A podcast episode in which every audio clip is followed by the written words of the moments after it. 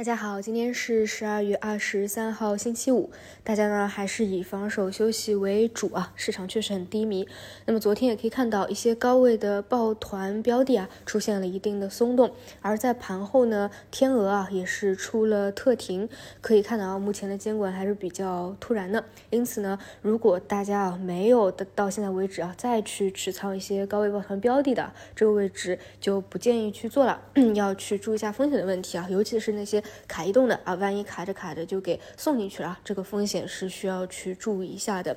这两天啊，还有一些情绪的转债啊，表现得特别活跃。这个呢，是因为啊，当下的整个市场啊环境实在是太差了，那么第二天怎么样也不好说，对吧？就会有资金想要去寻求 T+0 啊，有弹性的一个方向。第二个呢，也是跟监管有关啊，做了一个宣泄。其实这一块我提的很少啊，之前主要是那一波医药走主升的时候啊，提过比较多次。因为当时医药其实还是比较内卷的嘛，然后看到日内的转债啊 T+0 弹性又比较足，而且呢又能够单日了结，也不用去管次日啊或者盘后又出了什么样消息的一个扰动啊，所以那个时候还是可以的。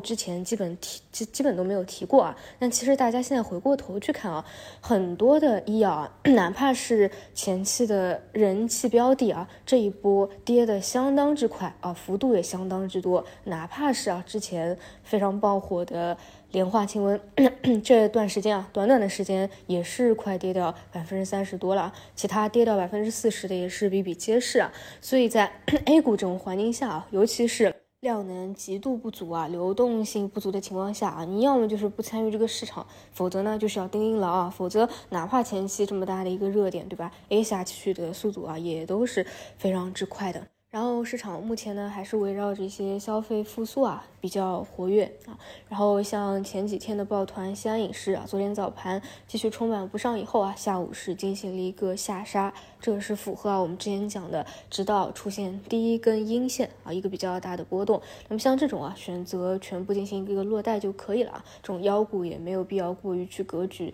至于说未来还能不能够什么反包上去啊，我觉得也不用去思考啊。如果像这种你还有一些想法的话，你当然也可以再留这么一小部分，对吧？如果是走 A 杀，那也不用去想了，直接清就可以。如果还能反包，那就往上再拿一拿啊。但一般来说啊，我是中腰股第一根阴线啊，我觉得差不多就可以了。那么像全聚德这种也是一样的一个思路啊，什么时候断板了，或者说出现明显的第一根阴线的效应了，那就进行一个兑现落袋的一个动作啊。其他也没有过多好去点评了的，要。这边呢，其实短期啊，这两天也就只剩下一个特效药了。然后今天的话，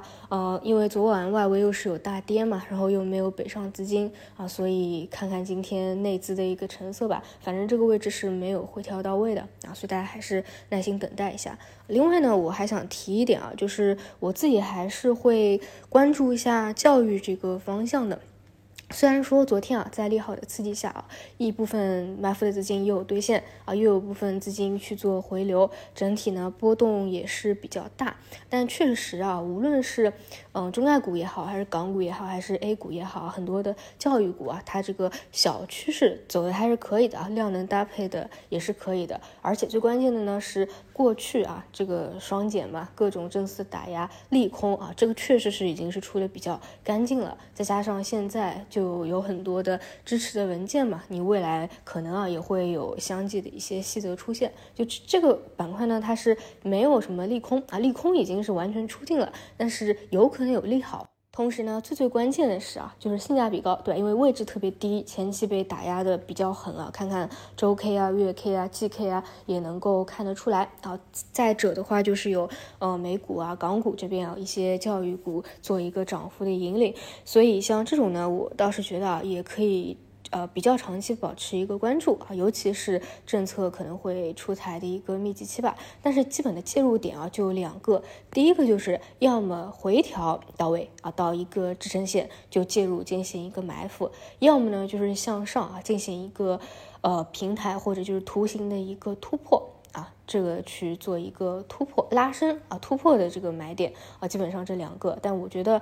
未来可能会反复活跃吧，因为这个趋势毕竟在嘛，应该还是有一些机会的。所以后面主要是围绕着政策的预期，然后估值的修复啊，再往远一点就是业绩的反转啊，去看这个方向嘛啊，这是整体今天可以去分享的。然后最后再讲一下病情的一个更新啊，其实主要就是明显感觉到身体还是比较虚的，尤其是这个胸啊，有的时候会有点胸闷、气喘，然后明显感到以前这个吹冷风应该没有什么任何异样，但是明显啊，现在你出一下门就是吹到这个冷风啊，身体会觉得很难受。对，我觉得还是要去休息一下。然后我朋友说啊，他转阴以后啊，然后去路上骑了个自行车啊，但是骑了以后心脏突然特别的不舒服啊，就反正真的是不能过于激烈的一个运动，虽然它也没这么激烈的运动，但就是最好啊还是安静的休息一段时间为好啊。以上就是今天的内容，我们就中午再见。